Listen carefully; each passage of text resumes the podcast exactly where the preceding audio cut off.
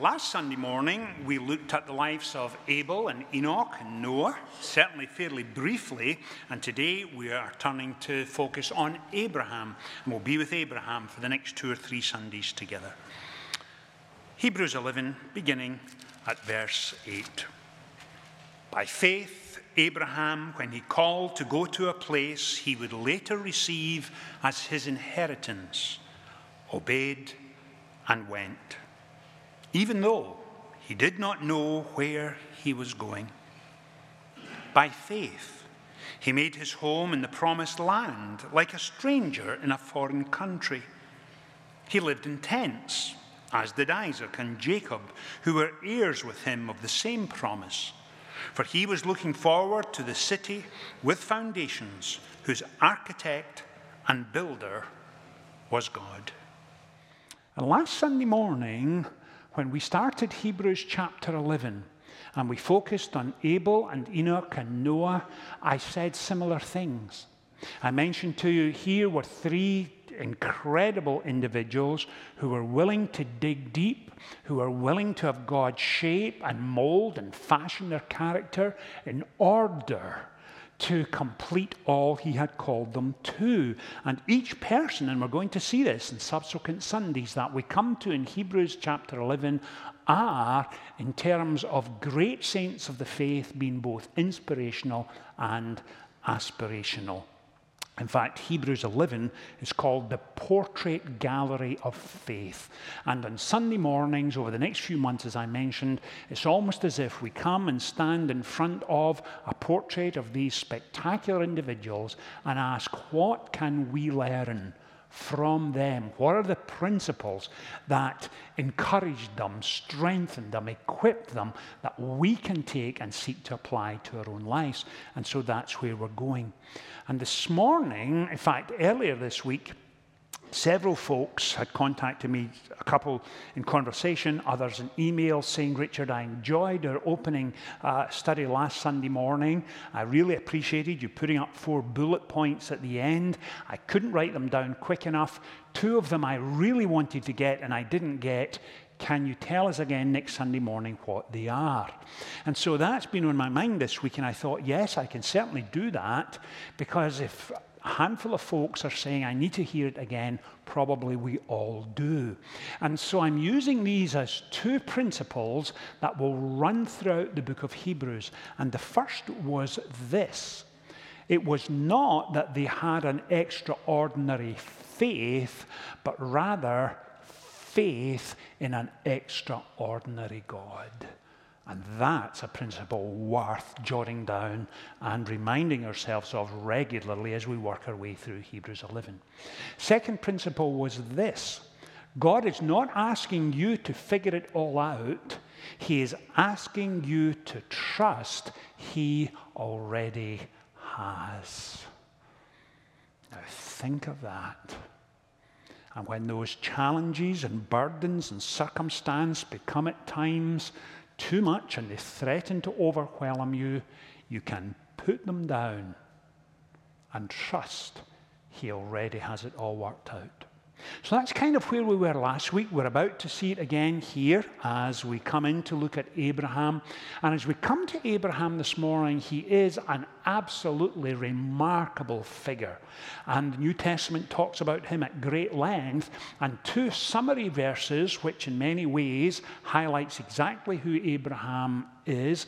One comes from Romans, the other comes from James. And in Romans 4:11, we read, Abraham, the father of all who believe. So in other words, we look to him and ask, what did he have in terms of a relationship with God that we can learn from? And James, which we spent several months on earlier this year, writes of Abraham, he was a friend of God. Now think of that, a friend of God.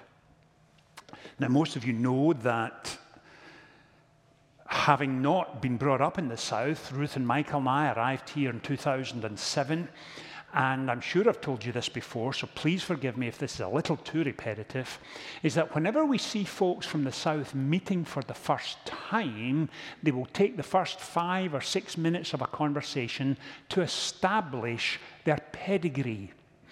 Now, let me explain what I mean. When they meet together, they'll say, oh, you went to Warford. Oh, you went to Clemson. Oh, you went to South Carolina. Oh, yes, do you know Professor Watson?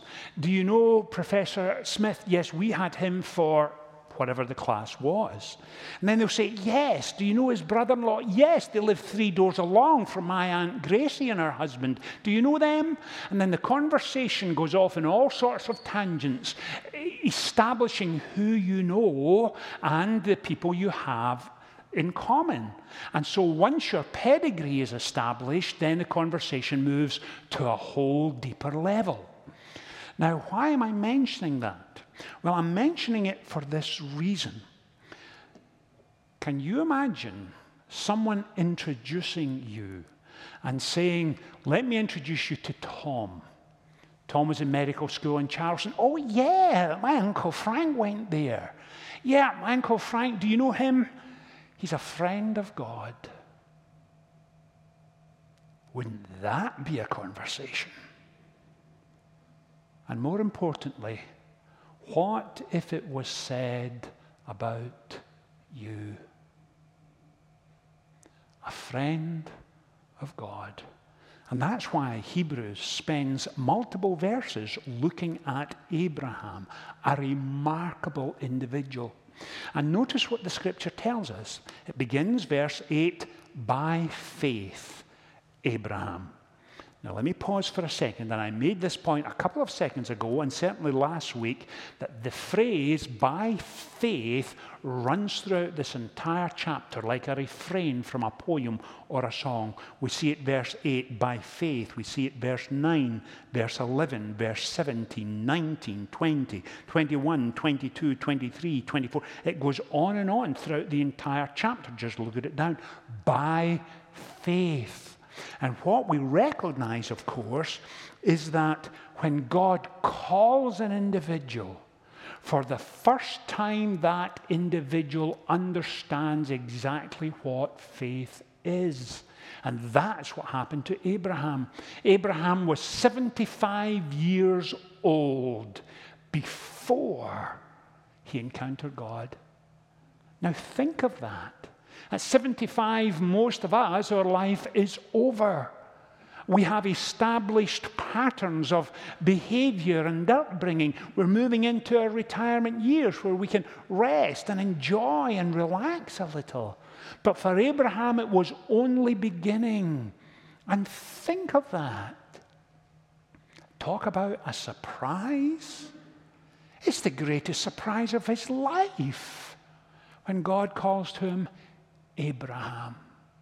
And he draws him into a relationship with himself. And God is now, for Abraham, no longer some distant deity, no longer some higher power, but he is in a relationship with Abraham. And Abraham is absolutely overwhelmed. And he's given a new heart and a new mind and a new soul. And that's what happens when God, through the pages of Scripture, calls into our lives today. It's not unlike Jesus walking by the Sea of Galilee, sees the fishermen. He knows what he has in mind for them, and he says, come and follow me. And their lives are utterly changed. Understand, please, the spectacular, providential, sovereign, creative power within the call of God to awaken the heart and mind and soul and give spiritual life. That's the power of the gospel. That's the power of the call of God. And Abraham was to discover that intimacy with God was a living reality. And that's why we study this passage, because it is made up of real people and actual events. And here is God at work. And then he says to him, as the passage tells us, when called to go to a place he would later receive as his inheritance, he obeyed and went, even though he did not know where he was going. Think of that. Can you imagine the conversation Abraham had with his family and friends? First of all, he would have to tell them that now he had a relationship with God for the first time in his life. And you can imagine his family being a little skeptical and cynical and saying, "Excuse me?" And then looking at each other and saying, "Well, he's 75. Last week he told me the same story 3 times. We know what's happening to Abraham. Just give him time. It will wear off. He's heading to the memory unit. Don't worry too much about it. It's just Abraham. It's a phase he's going through." And then he tells them that he's moving and he's taking his wife Sarai and their family, and off he is going. And he's leaving his past behind. Because when God begins to call you into a never-increasing relationship with Him, He often takes away from us the things we have come to depend on. The familiar, the known, the routine, the everyday, and He strips them away so that we will depend on Him and Him alone. And Abraham sets out from his home in ancient Babylonia, and he heads to Ur of the Chaldees. It's an area in ancient Near East called the Fertile Crescent. And Abraham is right there in the purposes of God's redemptive plans. And people are looking askance and thinking, "Abraham, what on earth are you doing?" And he was right at the heart of the will of God. And please notice what Abraham was commended for. It was the same thing that every single person in this passage is commended for as well. And they're commended for, and we said this last Sunday morning, they're commended for their faith. Not their character, which God was molding and shaping and creating and refining. But it wasn't their character they were commended for. It was their faith. It wasn't their temperament. It wasn't their personality. It wasn't their leadership skills, spectacular as Abraham's needed to be. It was his faith. And his faith was that one unifying characteristic that binds every person in this chapter together. It is the driving momentum of their life. It is that mighty, energizing relationship with God that defines who they are. That's what is going on here. Now, you may be saying, "Richard, okay, I hear what you're saying, but I have a question or two." And my first question is this. Richard, if I remember rightly, Abraham was 4,000 years ago. He came from an agrarian culture in the Middle East. We, however, live in the 21st century. In downtown Greenville, we live lives that are dominated by smartphones and social media and digital playgrounds. We are not even similar to Abraham in any way, shape, or form. How on earth does all of this apply to us this morning? Richard, give me something I can hold onto. Give me something I can live out this week that I can learn from Abraham. Well, let me try. You've heard already this morning that we are about to enter into our capital campaign phase 2. And of course, you're also saying, "Well, Richard, what's that got to do with Abraham?" Well, be patient with me. Give me a minute. Because Abraham, by faith, set out, going, yet not knowing. 6 years ago, when we started talking about and dreaming and praying and asking for God's assistance as we put together a capital campaign and a strategic plan, we stepped out in faith, going, not knowing whether we were able to do it or not. And then on Easter Sunday, which seemed entirely appropriate to me, we had our first worship service in our new Worship and Arts building. And now we have a new children's wing and a new youth floor and a spectacular gymnasium and a worship and arts centre that is just spectacular to worship in. Last Sunday morning, we had 30 new confirmands, 13 to 14 years old, commit to living for Christ in the Ignite service. We'll have new members. You saw some of this morning coming through in every service this morning. Last Sunday morning at 11 o'clock, right there, Claire baptized 3 wee ones. And I was so glad it was Claire because I would have messed it up. I'm sure I would have. Here was Dad standing with children in each arm, and I would simply have gone automatically, Father, Son, and Holy Spirit, and baptized Dad as well. I'm sure I would have. And then I would have looked down and found another child and thought, I've messed it. What have I done? We're running out of Sundays for baptisms, for wee ones. I have 2 next Sunday morning at 8:30. What does that tell us? It tells us that young families want to be a part of who we are. They are seeing faith being lived out. They are seeing a congregation who, by faith, are going not knowing. A congregation who are saying, we want to be a church for all ages and stages. And God in His faithfulness has been right alongside us every step of the way. How many times on Sunday mornings have we said over the last few years that as a congregation we seek to provide opportunities for people to encounter God in all of His beauty and glory through engaging, life-transforming corporate and private worship. Worship for us at First Presbyterian is a priority.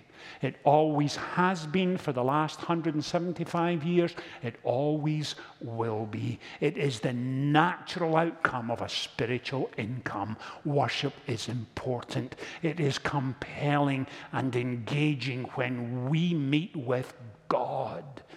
Please don't ever forget that.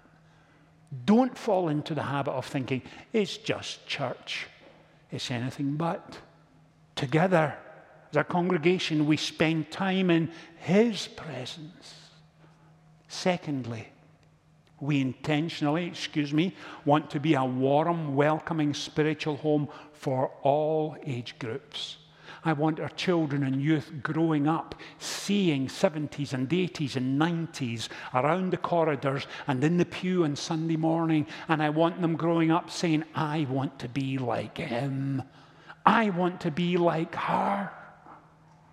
Because you're living out faithfully your faith. Thirdly, we want to continue being a church that is life-giving and life-affirming. What do I mean by that? A church where wee ones are welcomed. They feel it is their church. Youth are comfortable being here, happy being here. But also, as a congregation, we will tackle tough and difficult subjects when they come up. I'm about to do it in a couple of weeks' time, where we're about to look at sexual issues in society. And I will give you maximum heads up because we don't want wee ones here that Sunday morning. We will never be graphic. We will never be salacious. But we'll deal with the issue, and we'll deal with it in a gracious manner. Our job as Christian people is not to attack. It's not to be strident or aggressive, but to take a biblical stance and do so carefully and graciously and prayerfully. And when we can go along with an issue, we will. And when we can't, we will say so.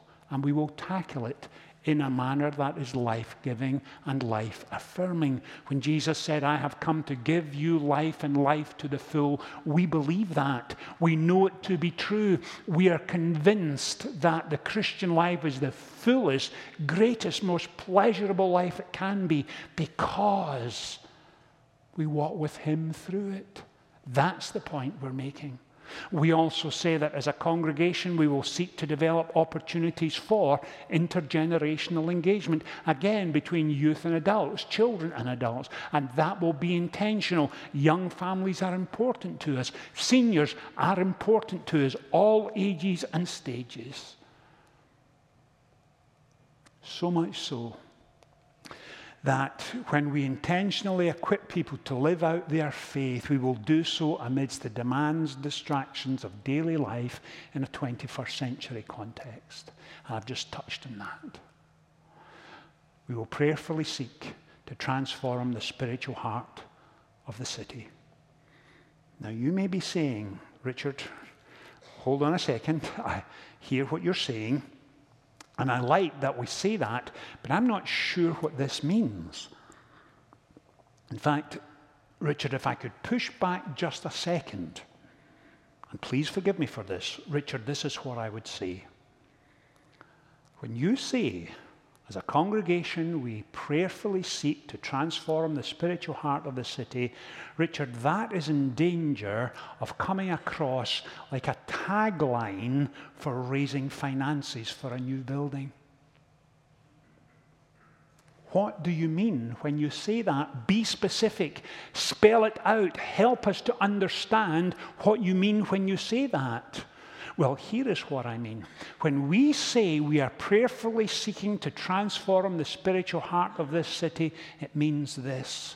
It means, as I said moments ago, that when young families want to be part of this church, we are step by step slowly seeking to transform the spiritual heart of the city. When confirmands, as I mentioned, come into taking a step of faith, we want to be there for them, seeking to transform the spiritual heart of the city.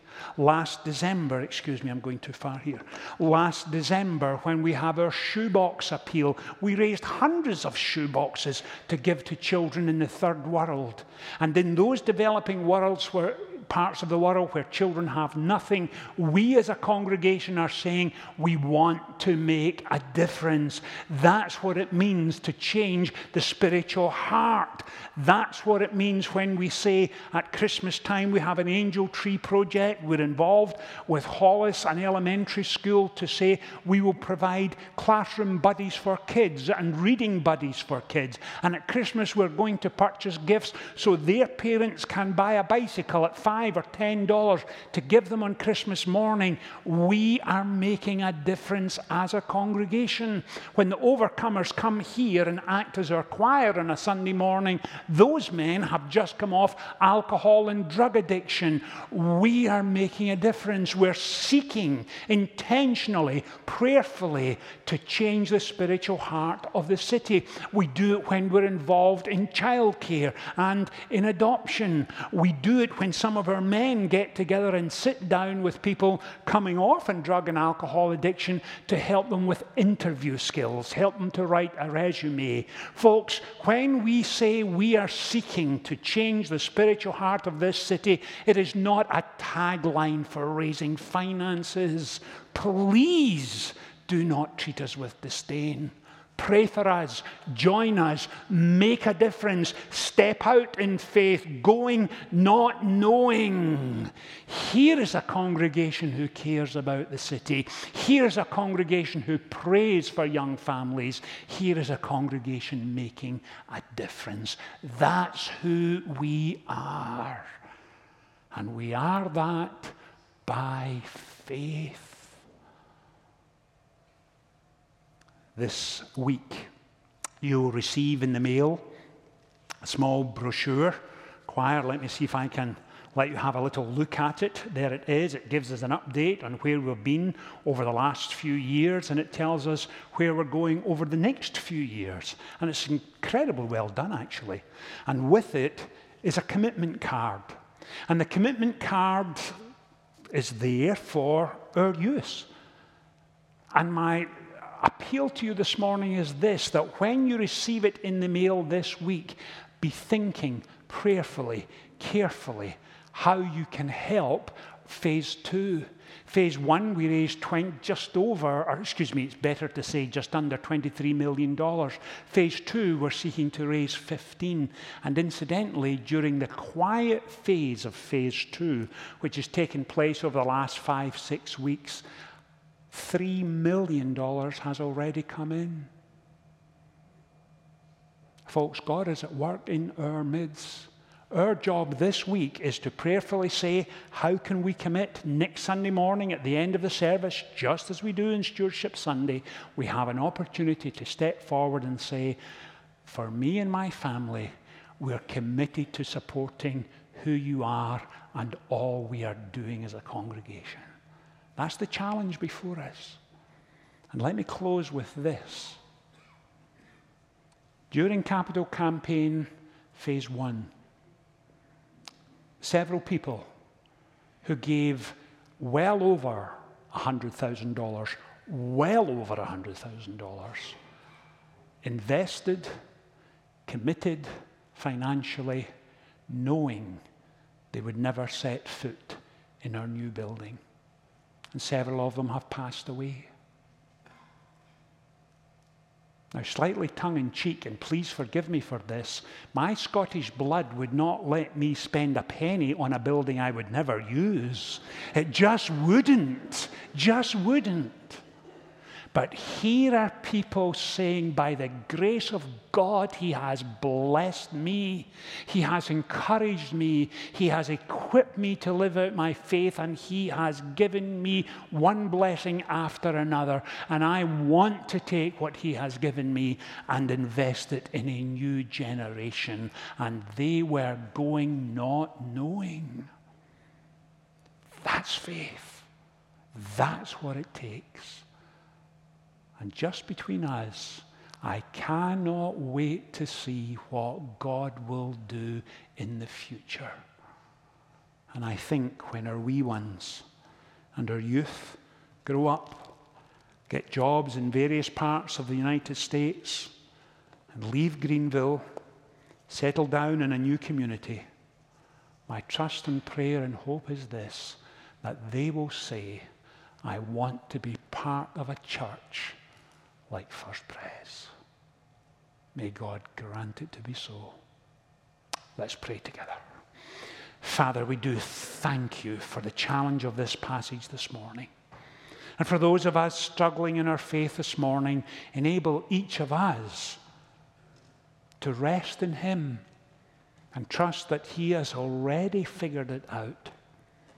For those of us who believe that we can only live with Him if we have extraordinary faith, remind us that faith the size of a mustard seed in an extraordinary God accomplishes great things.